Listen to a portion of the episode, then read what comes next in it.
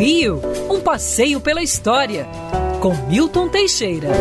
Amigo ouvinte, dia 2 de junho de 1903, a cidade estava em festa. O prefeito Pereira Passos ia ao distantíssimo bairro de Ipanema inaugurar a primeira linha de bondes elétricos. Olha bem, hein? nós ainda tínhamos bondes puxados a burro na maior parte da cidade. Ipanema já inaugurava uma linha de bondes elétricos, mal tendo algumas casas do bairro.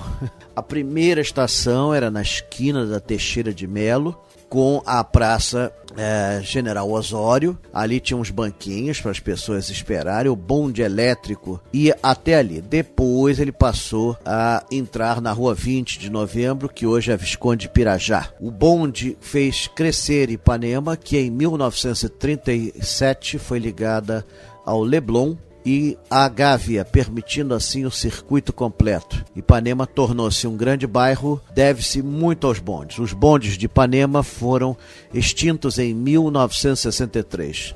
A última viagem de bonde, todos os bondes pararam perto do bar Zeppelin e os motorneiros tomaram um porre homérico porque sabiam que a partir dali estavam desempregados. E tudo começou num remoto 2 de junho de 1903. Quer ouvir essa coluna novamente? É só procurar nas plataformas de streaming de áudio. Conheça mais dos podcasts da Band News FM Rio.